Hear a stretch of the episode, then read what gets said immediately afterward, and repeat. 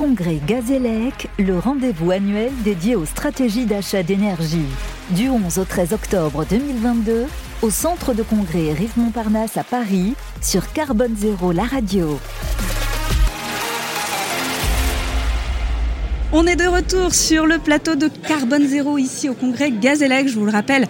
Pendant deux jours, on décrypte l'actualité des marchés énergétiques, une actualité particulièrement chaude cette année, avec le conflit en Ukraine et l'inflation observée sur les marchés. Alors difficile dans ce contexte de prendre des positions à l'achat, d'établir des stratégies de prix, des couvertures de risque et on va avoir bien besoin de nos invités euh, pour tenter de, comprendre et peut-être euh, prendre des décisions, on ne sait pas, ou avoir au moins quelques conseils. Laissez-moi vous, présenter ces invités. Tout d'abord, Géraldine Prou, bonjour. Vous êtes consultante senior chez ECG Consulting. Vous analysez les marchés de l'énergie, vous conseillez les entreprises dans leur stratégie d'achat, justement. Donc, on va avoir bien besoin de vous pour comprendre ces marchés devenus complètement fous. Julien Beaune, vous êtes responsable achat matières premières et énergie au sein de Torre Carbon Fibers Europe, Torre CFE, qui produit des fibres de carbone pour les industries automobiles et aéronautiques, entre autres. Et vous, ben, vous viendrez nous partager votre ressenti d'acheteur dans ce contexte vraiment pas évident. Enfin, Emmanuel Cyr, bonjour. Vous avez fondé votre cabinet de conseil et sourcing en solutions énergétiques, Cyr Énergie. Et vous avez, avant ça, exercé pendant 14 ans en tant que fournisseur. Euh, alors, on peut citer E.ON, Uniper, Gazelle Énergie, euh, là encore, entre autres. Vous viendrez nous donner euh, votre analyse. Du coup, côté fournisseur, quel levier reste-t-il à activer pour les acheteurs? Alors, tout d'abord, je me tourne vers vous, Julien Beaune. une question toute simple. Comment ça va l'approche de l'hiver quand on est acheteur énergie? Comment ça va en 2022 Oui, bon, bonjour. Euh, tout d'abord, je dois dire que c'est une situation un peu particulière. Hein. Forcément, vous connaissez le contexte, hein. mais je dirais qu'il y, a eu y a eu difficile, il faut voir le verre à moitié plein, à moitié vide. Donc aujourd'hui, c'est vrai que les prix sont, ce qu'ils sont, hein. je ne vais pas refaire le, contexte. Par contre, aujourd'hui, on consomme et on a besoin, après le Covid, de consommer, de produire, car la société a besoin de nous pour, euh, euh, nos produits. Voilà, donc je dirais qu'avec les niveaux de prix qu'on a actuellement, forcément, vous doutez que comment couvrir Parce que c'est ça la question. Hein. Euh, donc je dois dire qu'il a été très difficile de, reprendre des positions. Donc on bénéficie effectivement des contrats long terme qu'on a en place, euh, avec le, conseil qu'on a en place. Donc je mes deux, mes deux, confrères qui, euh, qui, sont, qui aident les entreprises. Aujourd'hui, c'est vraiment nécessaire d'être aidé. Hein. Ouais. par contre, prendre des positions au jour d'aujourd'hui, est-ce que le spot sera plus favorable ou est-ce que les prix à terme le seront? Voilà, c'est la grande question. Donc, Forcément, nous, on a, on a dû prendre plus court. Donc la plupart des acheteurs sont plutôt exposés et on attaque un hiver avec euh, une couverture euh, qui n'a pas été au, plus fort euh, ces derniers temps. Donc en fait, la, conséquence, c'est qu'on a besoin d'avoir un dialogue beaucoup plus ouvert, beaucoup plus serré avec notre top management, voire jusqu'aux ventes, voire jusqu'aux clients. Parce que quelque part, on est dans des ordres de grandeur qui, qui sont qui ont au-delà de ce qu'on a connu et donc qui nécessitent de communiquer beaucoup plus qu'on l'a fait avant. Donc vous ajustez au fur et à mesure, euh, c'est des contrats plus courts? On a toujours fonctionné avec des contrats à long terme euh, qui nécessitent de prendre des positions. Hein, donc euh, ça c'est sûr que c'est au moins on n'a pas cet aspect en plus à gérer. par contre, on, se concentre vraiment sur les prises de position. Et puis j'ai envie de dire que le, le, mystère de l'année prochaine et de l'année d'après encore, c'est quel sera euh, le taux d'arène auquel on, aura le Ah, ça euh, c'est la grande question justement. J'imagine que vos contrats contiennent euh, beaucoup d'arènes et que vous attendez. Tout à fait, tout à fait. Donc on, s'adapte et surtout on communique beaucoup plus qu'avant. C'est surtout la clé. Plus de communication. Est-ce que vous avez diversifié éventuellement votre mix? Alors ouais, je ne vais pas forcément parler de ça. C'est surtout, on est vraiment, je vais le dire, sur un chemin de crête entre est-ce que mon marché peut prendre cette augmentation vis-à-vis euh, de leurs propres clients finaux, mais également de la concurrence internationale. Donc en fait, on est vraiment sur cette limite que, certains d'ailleurs industriels ont, franchi. Hein. Euh, est-ce que je vais vraiment fonctionner l'année prochaine Le 1er janvier 2023 est vraiment, je pense qu'on ne le perçoit pas encore suffisamment, mais c'est vraiment une frontière pour certains industriels à un niveau, un niveau jamais, jamais ressenti. Vous voulez dire en termes de compétitivité, comment se répercutent les, prix de l'énergie sur, leur prix final Exactement. Et ça, on est un peu seul, et je, suis toujours un peu inquiet du, peu de, monde qui comprend vraiment comment ça marche, tout ça. Voilà, j'ai pas prétention d'en faire partie, mais, mais c'est assez complexe de ce côté-là, donc je comprends les, acheteurs aujourd'hui qui, sont dans, cette position-là. Inquiets. Euh, en tout cas, on vous a entendu dire il faut qu'on continue à produire. C'est un petit la sobriété énergétique. Euh. Non, pas forcément. La société a besoin de nous. Hein. On a des applications. Je pense qu'on sera tous. Euh, effectivement, il faut que la consommation diminue de manière générale. Je parle de la consommation en général. Euh, par contre, certains secteurs d'activité, je pense, sont vertueux et doivent aller dans cette décarbonation, cette transition énergétique. Et à ce titre, la fibre de carbone en fait largement partie. Très bien, mais on va justement on évoquera ces aspects un peu plus moyen, long terme. mais d'abord, je me tourne vers Géraldine Prou. Géraldine Prou, on, entend énormément d'informations et finalement on a un peu du mal à comprendre euh, pourquoi ces prix deviennent fous. Est-ce que c'est vraiment euh, la guerre euh, en Ukraine Et pourtant l'année dernière déjà il y avait une inflation? Quels sont aujourd'hui les déterminants du prix, les facteurs qui expliquent que ça dérape? Bonjour à tous. Euh, oui, nous sommes cette année sur l'année de tous les superlatifs. Hein. Quand on discute avec nos clients, on parle de prix euh, délirants, fous, euh, stratosphériques. Le terme, revient très très régulièrement. On a quand même atteint en, fin août des, sommets en termes de prix électricité, plus de 1000 euros du mégawattheure et en gaz à plus de 250 euros. Ça a fait réagir Bruxelles assez rapidement. Et ce que nous, on constate, c'est, comme vous le disiez, en fait, l'incompréhension quelque part. On a, en France eu toujours ce discours euh, d'une France où les prix sont, pas chers, où la France a même les pays les plus bas d'Europe. Et on se retrouve dans, dans l'inverse, on regarde les courbes et on voit que la France aujourd'hui est, est, a les prix les plus élevés. Et on a un énorme travail en ce qui nous concerne de pédagogie à faire justement, d'expliquer d'où tout cela vient puisque on, a des, on peut avoir des gros industriels qui, ont déjà une bonne connaissance du marché, mais quand on s'adresse à des PME et des PMI, elles, ont, en tête euh, leurs tarifs réglementés. Pour elles, aujourd'hui, le, prix du marché, c'est l'empilement des, coûts de, des coûts de production. Et euh, bah, on n'a jamais autant parlé que de mérite order d'essayer d'expliquer, de dire bah, voilà ce qui se passe. En fait, aujourd'hui, on a du nucléaire, on en a moins cette année, hein, puisqu'on a à peu près la moitié des réacteurs qui sont à l'arrêt. Et c'est de leur expliquer qu'aujourd'hui, le driver, c'est le gaz. C'est le gaz. C'est le gaz, c'est que de toute façon, il nous faut toujours des capacités de pointe et que finalement, aujourd'hui, le marché va se caler sur la, la dernière centrale que l'on va mettre en marche pour couvrir la pointe au niveau Europe.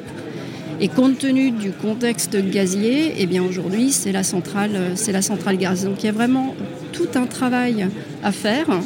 On leur montre régulièrement euh, l'empilement des, des coûts en leur disant certes on produit à peu près, on a besoin de 7% de gaz pour produire de l'électricité en France, mm. mais néanmoins c'est ça qui va driver.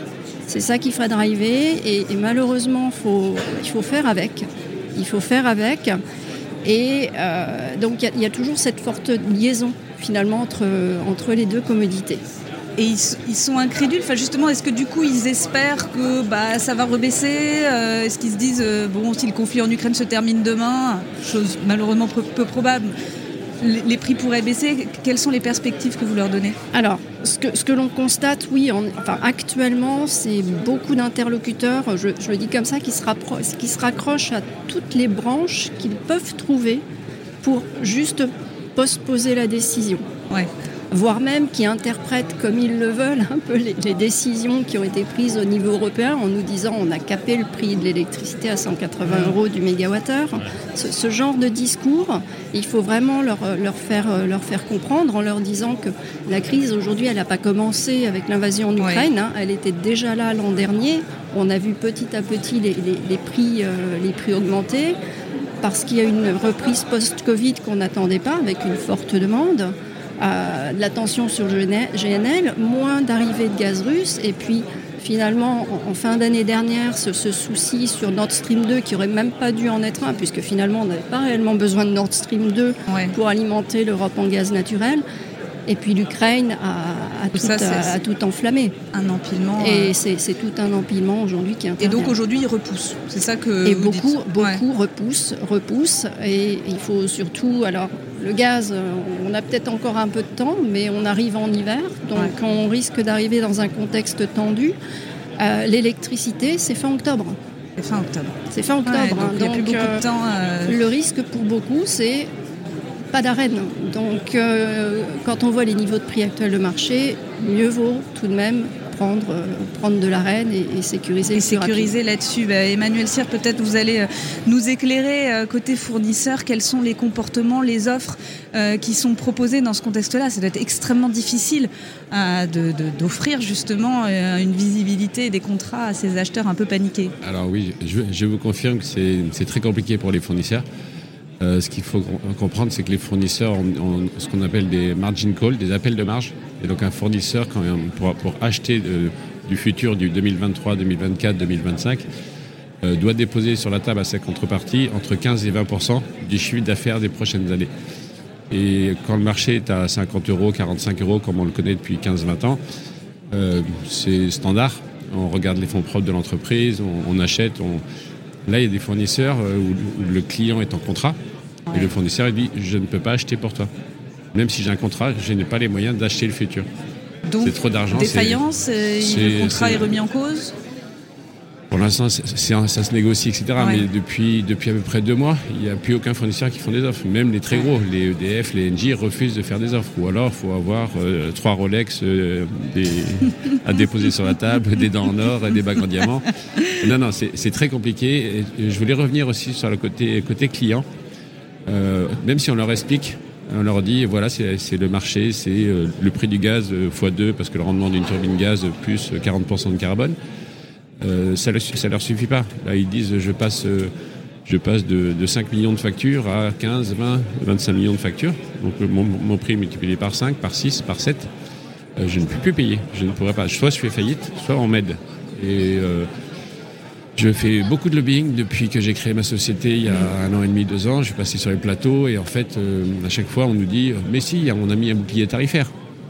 oui, on était en période législative. Donc l'élection présidentielle, l'élection, euh, l'Assemblée.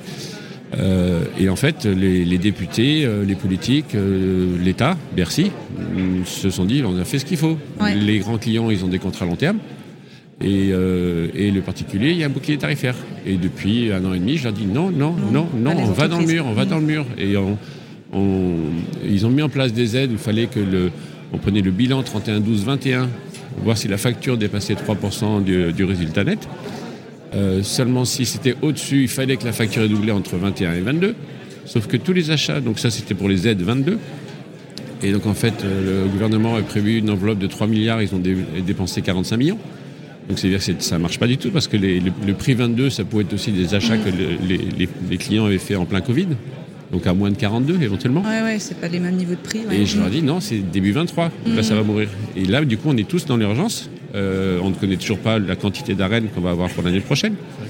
Euh, les bruits qui courent, c'est qu'en fait Bruno Le Maire euh, se dit il faut des entreprises, mais la DGEC dit au-delà de 100 terras, ça va coûter très cher. Donc il voudrait mettre 100 terras pour les, pour revenir au niveau d'arène d'avant. Rester à 100 terras pour les clients qui ont un bon prix pour 23. Et donner plus d'arènes pour les clients qui ont un mauvais prix en 23. Donc l'usine à gaz pour la facturation, l'usine à gaz pour comprendre. Euh, ils, vont nous, ils vont nous sortir ça euh, trois jours avant la commande d'arène. Les clients ne savent pas euh, qu'est-ce qu'ils doivent commander, à qui, comment. Et je reviens sur ce que disait Julien Bonne. Est-ce qu'il ne faut pas rester au spot? Le vrai prix, c'est le prix spot. Le prix forward, hein, ce qu'on disait tout à l'heure, que disait Géraldine, à plus de 1130 euros le, le 24 août ou 25 août. Euh, c'est complètement spéculatif. On prend le prix du gaz x 2 plus 40% du carbone, on arrive à 550, on n'arrive pas à 1130. Donc il n'y a aucun fournisseur qui s'est couvert à 1130 pour ses clients. Euh, Donc il faut établir toutes ces prévisions plus sur le spot ou du moins euh, cette anticipation. Le, prix forward, c'est on, paye une prime de futur. le prix spot, c'est demain il fait beau, demain il y a du vent, bah, mm. le marché n'a pas. Si j'ai du gaz dans mes stocks, le marché n'a pas, il n'y a aucune, aucune valeur d'être à 500. C'est la réalité, le spot. Il n'y a, pas de peur dedans. Il n'y a pas de peur, il n'y a pas de spéculation. Ouais. Mais, mais c'est vrai qu'on voit actuellement des clients qui préfèrent le spot, tout simplement parce que ce qu'ils nous disent, c'est que si je sécurise aujourd'hui à ces niveaux de prix-là, je vais devoir à un moment donné finalement renégocier mes prix, les renégocier à la hausse. Et au moment où je renégocie, ce que regardent mes, mes clients, ce sont les prix du spot. En fait, c'est la référence qui est là. Et si on tombe dans un contexte où le marché spot est baissier, eh bien, on a de très grosses difficultés à faire passer ces augmentations. Donc, il y a quand même cette peur où aujourd'hui, moi, j'ai des clients qui avaient besoin de visibilité, qui se disent, je renonce à la visibilité, on passe sur le spot avec la problématique certainement que les, factures seront extrêmement élevées sur les premiers mois de l'année. Et, c'est là que je rebondis sur ce sujet des aides. Mm. Ce C'est pas en avril ou en mai que les aides devront tomber, c'est en janvier, parce mm. que la problématique, elle va être en janvier. Il y a beaucoup de fournisseurs aujourd'hui qui, qui ne répondent pas en disant on n'a aucune certitude que nos clients soient en capacité de payer les premières factures. C'est une grosse question. Julien Bonne, justement, comment vous réagissez? On a entendu euh, donc une anticipation de la facturation. Euh, ça, c'est votre boulot quotidien en ce moment euh? Les premiers jours ouvrés, la règle, c'est on fait une estimation de ce que nous a coûté le mois précédent. D'accord. donc là, on fait un constat du spot, on mitige avec les, avec les couvertures qu'on a prises. Donc ça, c'est un exercice qui permet de bien comprendre notre, notre facture comprendre une facture, c'est quand même pas. Tout, le monde a, refait cet exercice là, ces temps-ci, hein, y compris mon directeur financier. je pense qu'on doit être à 25 emails pour s'expliquer euh, comment se, construit, la facture. Voilà, donc oui, comme le disaient mes collègues, hein, dans le spot, il n'y a pas de peur. Donc en fait, concrètement, là aujourd'hui, on est dans des échelles de grandeur, on doit l'expliquer au client, ce que vous voulez continuer ou pas. Si c'est oui, à ce moment-là, ben, je vous montre, les prix augmentent. Mais si j'ai couvert à des prix de 500 000 euros voilà, pour l'année prochaine. Donc l'année prochaine, je vais devoir lui expliquer, je vais t'augmenter le prix, mais le spot est en train de tomber parce que, miracle, euh, on a beaucoup de gaz, euh, les centrales reviennent, parce que ce scénario-là, il est possible aussi. Tous les scénarios sont possibles. Donc en fait, on est dans des, dans des cinétiques qui sont complètement différentes. Pour faire passer des hausses de prix, on ne le fait pas passer du, jour au lendemain. Donc on a vraiment besoin d'anticiper, de, mitiger le risque et, de communiquer au Et retarder justement ce que disait Géraldine Prou, euh, postponer certaines euh, décisions ça Ben oui, mais concrètement, une non-décision, euh, c'est du spot. Hein. C'est une exposition au spot. Hein. C'est ce qui nous arrive actuellement pour l'hiver parce qu'on n'a pas pu. Enfin Après, des couvertures, c'est des choix d'entreprise, donc il faut aussi être capable d'aller les expliquer à ses clients qui disent c'est votre choix. il faut expliquer à la finance est-ce que tu peux me donner mon budget pour les prochaines Non, ton budget du, mercredi 3 janvier, tu connaîtras le mardi 3 janvier vers midi, quand les prix de demain sont publiés. Et alors, il est même pire que l'expliquer à sa finance. Euh, il y a besoin de l'expliquer à son actionnaire qui est à l'autre bout du monde, qui ne comprend pas du tout comment ça marche, et que finalement, si c'est compliqué, c'est plus cher, bah finalement, c'est peut-être plus simple de le fabriquer au Mexique. Et ça, c'est le problème ça, de du réel. Ça, c'est la, réalité des, gros industriels en Europe que ce soit dans, le carbone, dans la chimie, dans le papier, dans le verre, ou la compétitivité. Le GNL, nous, on l'achète beaucoup plus cher que le GNL qui est produit directement, enfin le, gaz qui est produit directement aux États-Unis. Pour l'avoir en Europe, il faut qu'on le paye plus cher que les Asiatiques. Euh, voilà. Et donc en fait, on est des gros industriels, comme on parle, on, parle beaucoup sur les plateaux euh, télé de aluminium Dunkerque, des gros papetiers, des chimistes de Veralex, c'est ça Duralex. Duralex. Des, verres de la cantine. Euh, après, il y a, un, petit peu de spéculation sur ces, sites-là euh, pour dire je, je passe pas l'hiver, c'est trop cher, et donc j'ai mm. besoin de beaucoup d'aide. Et puis en fait, finalement, il y a, des, des, optimisations sur le droit d'arène, il y a des choses un petit peu. Voilà. Euh, mais la vérité, c'est qu'en fait, voilà, des, gros producteurs de papier, euh, si on leur dit en, France, c'est qu'on est, comme disait Géraldine, on est deux fois plus cher que les autres pays européens. Sur certains, certains trimestres, on était à 1000 euros, qu'on était à 500 en Allemagne, mm. ou 1500, 1500 plutôt, en Q1, Q1 23, Q, 4 22.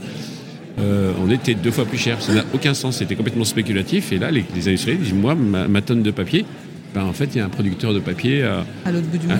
Ou à l'autre bout du monde, ou en Allemagne. Et c'est 100 km de camion et ça ne fait pas les 1000 euros du mégawattheure. Bien sûr. On a, on a, exactement le même sujet dans le secteur de, de, la fonderie, par exemple, avec une forte concurrence euh, dans ce domaine euh, venant d'Espagne, avec beaucoup aujourd'hui qui, qui l'Espagne qui a capé un peu euh, plus ouais, ces prix. ça, on, y reviendra. On a une autre table ronde consacrée au, market design et justement à cette question de merit order demain, où seront abordées justement cette question en, Espagne. Oui. Le, prix espagnol, juste, je ferai une petite aparté pour pas dévoiler ce qu'il va se dire demain, parce que je ne sais pas. c'est en train de discuter en ce moment à Bruxelles, aujourd'hui et demain, euh, de sources très sûres, parce que j'ai des, des très bons contacts en Espagne. oui, ils ont plafonné le prix du gaz pour produire de l'électricité. uniquement le, prix du gaz pour produire de l'électricité, ce qui fait que le prix du CAL 23, enfin du baseload 2023 en électricité aux alentours de 150 euros en Allemagne, en Espagne quand on est à 500 euros dans les autres pays d'Europe. Mm. Donc tout Bruxelles et les autres pays européens de l'Allemagne étaient contre, vent debout. Euh, commence à se dire? C'est peut-être la solution? Bien sûr. Et sauf qu'en fait, euh, quand euh, la péninsule ibérique a décidé de mettre en place ce système, le gaz était à 70 euros. Et maintenant que le gaz est à 200, parce que malgré tout, ils l'achètent au même prix que nous, à 200 euros. Euh, et en fait, du coup, en fait, ils ont bien un prix d'électricité à 150, mais ils ont une taxe énergétique à 150. D'accord. Ça, c'est la vérité. En fait, on voit, on voit, on voit, sur mm. les sur les, écrans de, de, salles de marché européennes, on voit bien l'Espagne à 150, la France à 500 ou 450 en ce moment, 430. Euh, et on voit 150 en Espagne. Bruno Le Maire, euh, les, les, députés européens se disent Ah, ben c'est ça qu'il faut faire, il faut faire comme les Espagnols. On va tordre le bras à l'Allemagne, on va pas tordre le, bras aux pays du Nord, au Danemark et autres, qui, étaient vent debout. Euh, et la finalité, c'est que derrière, il faut bien que quelqu'un paye. Bien sûr. Et puis, c'est pas forcément euh, comparable les, deux situations. Et, euh, l'Espagne est un peu tout seul. Il y a moins, moins d'interco que la France avec les que, la France. Euh, juste avant, avant de passer aux stratégies un peu plus long terme, euh, Julien Beaune, on parlait tout à l'heure de défaillance fournisseurs, euh, qu'il y avait des contrats qui finalement n'étaient pas proposés aux acheteurs. C'est des situations que vous avez rencontrées? Oui, alors pour une raison bien particulière, je pense que c'était un fournisseur qui voulait se retirer du, marché français. En fait, la difficulté, ça, a surtout été d'en retrouver. Hein. Mm. puisque avant les appels d'offres, on avait 10, 20, enfin bref, il y avait beaucoup de fournisseurs, tout le monde jouait, les filles étaient très peu cher. Il y avait de la flexibilité. Euh, bref, on avait, c'était devenu facile. Voilà, mis à part les fixations. Là aujourd'hui, je crois qu'on en a eu un ou deux. D'accord. Voilà. Et c'est vraiment très compliqué. Et je pense qu'on n'est pas dans une situation très défavorable, ce qui nous concerne. Donc, euh, c'est vraiment très difficile de, trouver un acheteur. Et sans forcément avoir la défaillance, tout simplement consulter mm. aujourd'hui mm. pour euh, aller à la guerre 24-25, c'est un chemin de croix. Mm. Et, on n'est plus du tout, la force n'est plus du tout du côté de l'acheteur. Géraldine Fou, on risque d'avoir des gens qui se retrouvent avec rien C'est pas exclu. C'est pas exclu. C'est pas exclu. C'est pas exclu parce que euh, le retour, c'est qu'il y a quand même côté fournisseur encore beaucoup de travail, beaucoup de contrats à finaliser, beaucoup de contrats qui sont ouverts, nous renouvelés. Et euh, quand on temporise, c'est prendre le risque qu'à un moment donné, les fournisseurs se, lassent, surtout si on demande des offres et des offres. Donc on hmm. essaie, nous, là aussi, d'être très pédagogue. Et, c'est vraiment une hantise hein, d'arriver à fin octobre et de ne pas avoir de, solution, notamment euh, avec, euh, avec de la reine. Et, et même euh, aujourd'hui, des clients qui nous disent, moi, à ces niveaux de prix-là, je ne fixe rien, je ne signe rien. que se passe-t-il au 1er janvier si j'ai pas de fournisseur? De toute façon, viendra pas me couper. Bien sûr. Et, ce que je veux ajouter, c'est en plus tout ça c'est associé à une période où le fournisseur nous lâche, on cherche, on réussit à en avoir un autre, et il y a une période de transition où finalement on ne peut pas vraiment prendre de position. Et ça peut être assez long. Et ça, ça, ça dans le contexte actuel, dans le contexte actuel, euh, c'est vraiment une problématique. Temps. Hein. Alors là, on se parle justement du très court terme et de cet hiver. Euh, maintenant, si on se projette à moyen, long terme, euh, toujours vous, Julien Beaune, est-ce que vous avez mis en, place des stratégies justement pour préparer ce moyen terme? Alors, c'est les deux, trois prochains hivers. est-ce que vous avez des contrats, voire même à, à 5-10 ans? Comment ça se passe? Ouais, alors ça, je dirais que c'est vraiment. allez, on va prendre le côté positif de la chose, c'est que maintenant, on sait que les l'énergie est chère. On imagine pour longtemps. Donc tous les projets qui étaient jusqu'alors, qui, étaient euh, honnêtement des, risques industriels ou euh, des investissements qui n'étaient pas forcément évidents, euh, tous les ROI sont maintenant réduits. En plus, on voit qu'il y a des dispositifs pour avoir des subventions, donc tout redevient possible. Tout redevient possible. à condition de le mettre à l'étude et qu'on puisse sortir du produit euh, après ces, Quand vous dites tout redevient possible, c'est quoi? C'est de la diversification Alors euh, déjà en termes de méthode, ce qu'on a commencé par refaire, réactualiser, on a refait notre bilan carbone. C'est mm. quelque chose qu'on avait fait sur l'année 2008, là on a refait sur l'année 2019. Bon, je pense que quand je l'ai exposé en 2008, j'avais un interlocuteur. Euh, en pour 2019, en 2000, quand je l'ai présenté en 2021, on était 40 autour de la table. Voilà, donc il y a déjà beaucoup plus ce sujet pourrait être bien plus entendu qu'avant. Ensuite, une fois qu'on a fait ça, une fois qu'on a identifié, parce que l'électricité et le gaz, euh, c'est le sujet du salon, mais tout ça, ça arrive dans la matière. Et la matière, euh, c'est quand même le gros du, scope, du scope 3. Voilà, donc une fois qu'on a fait ça, on peut travailler, on peut commencer à compter en euros et surtout en carbone. Puisque les prix, c'est des euros, mais les prix qui ont fait x10, bah, on n'est plus dans les mêmes échelles de grandeur. Alors que si on travaille sur ces émissions de carbone, on a tout de suite les bons, la bonne échelle de, calcul en quelque sorte. Et là, de ce côté-là, bah, chacun a des solutions plus ou moins locales euh, pour s'en sortir.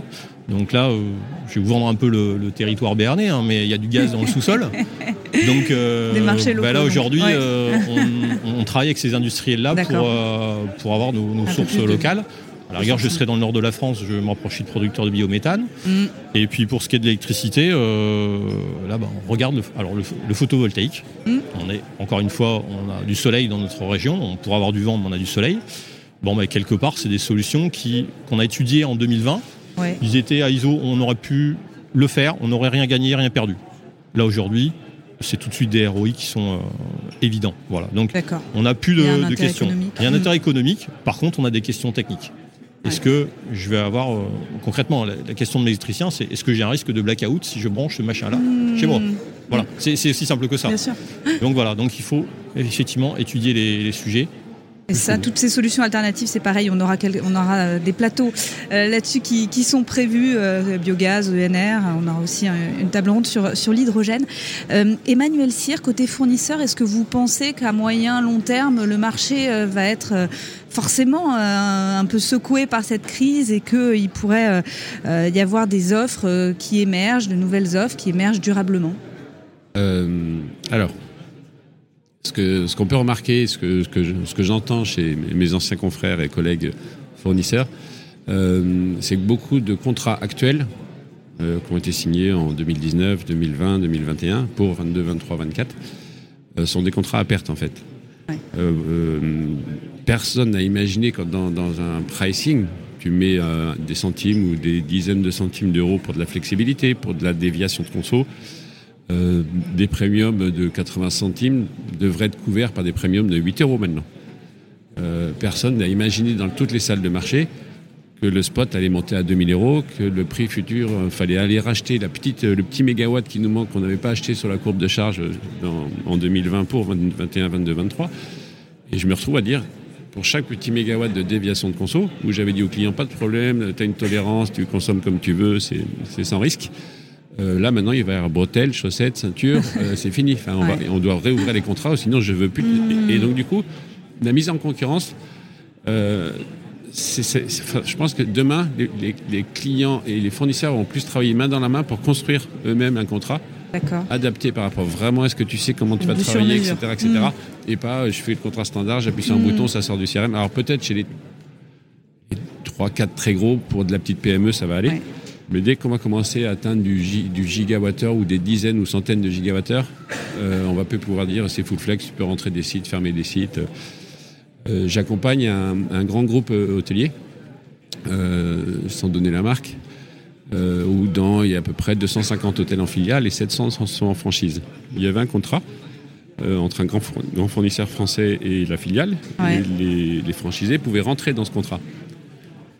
Ça, c'était en 21.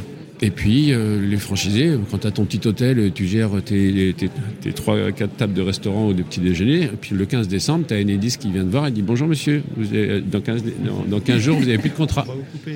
Et on va vous couper. Et euh, donc, du coup, ben, tu signes. Euh, parce que, en fait, évidemment, quand le marché a fait x4 ou x5 déjà entre mai, 21 et décembre 21, tu peux plus rentrer dans le mm. contrat full flex de. Donc, ça marche pas. Et donc, du coup, euh, je me retrouve à accompagner à peu près 700 franchisés, là, euh, qui sont tout seuls et qui disent Bon, bah, j'avais signé que 6 mois sur 22 ou que 1 an sur 22, il me faut un contrat sur 23. Est-ce que quelqu'un. Et donc, je suis un petit hôtel, ou des fois, j'ai deux petits hôtels, je suis un petit franchisé avec deux hôtels. Est-ce que vous pouvez m'accompagner parce que je cherche un fournisseur? Et là, on leur dit, ben, en fait, pour l'instant, je ne connais pas ton droit d'arène. Les fournisseurs, ils veulent bien, ils veulent bien que tu mettes, il faut mettre 4 mois de dépôt de garantie, etc. Je, donne un, exemple aussi euh, sur le, risque d'impayé pour les fournisseurs. C'est aussi une raison pourquoi les fournisseurs ne veulent plus faire d'offres. Euh, en général, on, regardait à peu près trois mois de conso pour dire la facture de janvier sera payée fin février. Je me rends compte que début mars, elle n'est toujours pas payée. Je peux sortir le client fin, fin mars, donc j'ai une exposition entre 3 et 4 mois. Entre 3 et 4 mois, c'est à 50 euros et entre 3 et 4 mois à 500 euros. Ça fait 30 mois. Donc en fait, mon expo, elle est de 30 mois, donc un peu plus de deux ans. Donc est-ce que tu peux me déposer deux ans de, deux ans de cash déposit sur la table avant que je te fournisse le premier électron?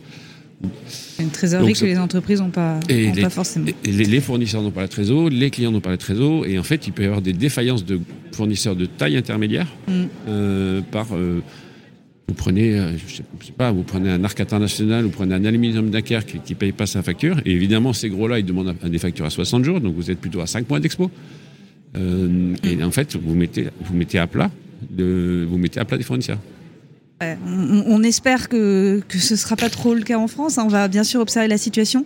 Pour terminer, euh, Géraldine Prou, à moyen terme, quels sont les conseils que vous pouvez donner euh, aux acheteurs? Comment se comporter dans cet environnement incertain? Alors déjà, pour, rebondir sur ce qui était dit, à moyen terme, encore faut-il réussir à avoir des offres pour 2024 et 2025, mm. puisqu'on a des fournisseurs qui autant que les clients hein, sont confrontés à une, situation exceptionnelle et quand on parle de flex, euh, d'appel de marge, ils doivent eux aussi regarder comment, ils peuvent, euh, quel type d'offres ils peuvent développer. Donc aujourd'hui, euh, lancer une consultation, avoir de nombreuses offres pour 2024-2025, on n'y arrive pas. Par contre, en termes de conseils, pour, pour ceux qui ont plus anticipé et qui ont déjà des contrats en place sur du 23, 24, 25, bien souvent, le conseil a été de dire, donc quand il y a une stratégie de mix euh, block spot, de dire on ne sait pas où on va, on n'a pas de visibilité sur les prix de marché. Et on avait une approche qui consistait à, sécuriser des savings, c'est-à-dire que dès l'instant on fixait du 23, on fixait un peu de 24, on fixait un peu de 25, de façon à sécuriser les spreads au moins sur, sur une, partie, une partie du volume. Et puis après, on peut, on peut conserver euh, un peu de marge de main-d'œuvre pour, pour le reste en cas de baisse des prix du, du marché. Mais quand on écoute euh, ce qui se dit, euh, on va avoir un hiver compliqué au niveau du gaz, mais que potentiellement l'hiver gazier prochain pourrait l'être encore plus, parce que si le conflit ukrainien s'enlise, on a eu du gaz cet été de Russie pour reconstituer les stocks, mm. on en aura encore moins l'an prochain c'est autant de sujets euh, d'inquiétude euh, hmm. où finalement ces stratégies de sécurisation de spread d'une année à une autre euh, seront potentiellement payantes. Emmanuel Cyr, juste pour conclure, je vois que... Juste pour conclure. comme disait Julien tout à l'heure, euh, on, est on est vraiment parti. Euh, ça, c'est ma vision personnelle. Si je connaissais le prix, je serais pas là. Euh, mais on est parti sur des, très longues années où on aura un prix cher. Faut pas, faut pas, faut qu'aucun client se dise c'est la guerre en Ukraine. On est, on va redescendre à 45 en 2026, 2027. Mm. les, deux explosions de Nord Stream 1 Nord Stream 2, ça va mettre plusieurs années à se faire réparer parce que une mm. fois que l'eau de mer est rentrée dans, l'eau, dans, les tuyaux, ça rouille. Euh, et donc c'est foutu, ça va être très compliqué, on, je pense que ce sera jamais réparé. Donc on va, on va, dépendre du GNL pendant très très très longtemps. Donc en fait, le grand gagnant dans l'histoire, c'est les Américains, ça tout le monde le sait. Euh, et donc en fait, il faut vraiment se, faire du focus sur faire des pipiers. Ouais. Euh, et donc il y a encore deux ans, encore deux trois ans, l'ensemble des clients voulaient bien faire un pipier si c'était inférieur au prix de la reine. Là, les, gros industriels et les clients sont en train de se dire, mais moi, à 90 euros sur, sur un contrat de 15 ans, je le prends. Hmm. Je le prends. Et je dis, euh, moi, je ne vois pas de prix. Hein. je vois plutôt une fourchette 80, 150 pour les 10 prochaines années. Les contrats donc, pipiers, euh, voilà, faut y aller. Après, il n'y en aura pas pour tout le monde, mais ça, c'est un autre sujet qu'on abordera dans une autre. Et des clients se disent, euh, appellent les gros producteurs de fermes solaires pour dire, bon, faut m'aider pour 2023, je veux faire un pipier. Ben oui, mais il fallait m'appeler en 2019. Maintenant, c'est 2026 si tu veux quelque chose. Merci, merci à tous les trois pour euh, toutes ces explications. je rappelle que ce plateau sera disponible en replay sur le site de Carbone Zéro. On a compris hein, que les prochaines années n'allaient pas être évidentes et que aussi les prochains mois allaient être déterminants sur le front de l'arène. Alors je vous laisse repartir en salle de conférence parce que justement la question des stratégies d'achat euh, va être euh, abordée dans les prochaines minutes. Pour ma part, je vous retrouve vers 12h45 euh, à l'heure du déjeuner pour le troisième thème de notre émission Consommer moins parlera sobriété, efficacité énergétique, décarbonation que peuvent faire les industriels pour optimiser leur consommation. Voilà, c'est le programme. À tout à l'heure. Merci. Le congrès Gazélec, le rendez-vous annuel dédié aux stratégies d'achat d'énergie. Du 11 au 13 octobre 2022, au centre de congrès Rive Montparnasse à Paris, sur Carbone Zéro, la radio.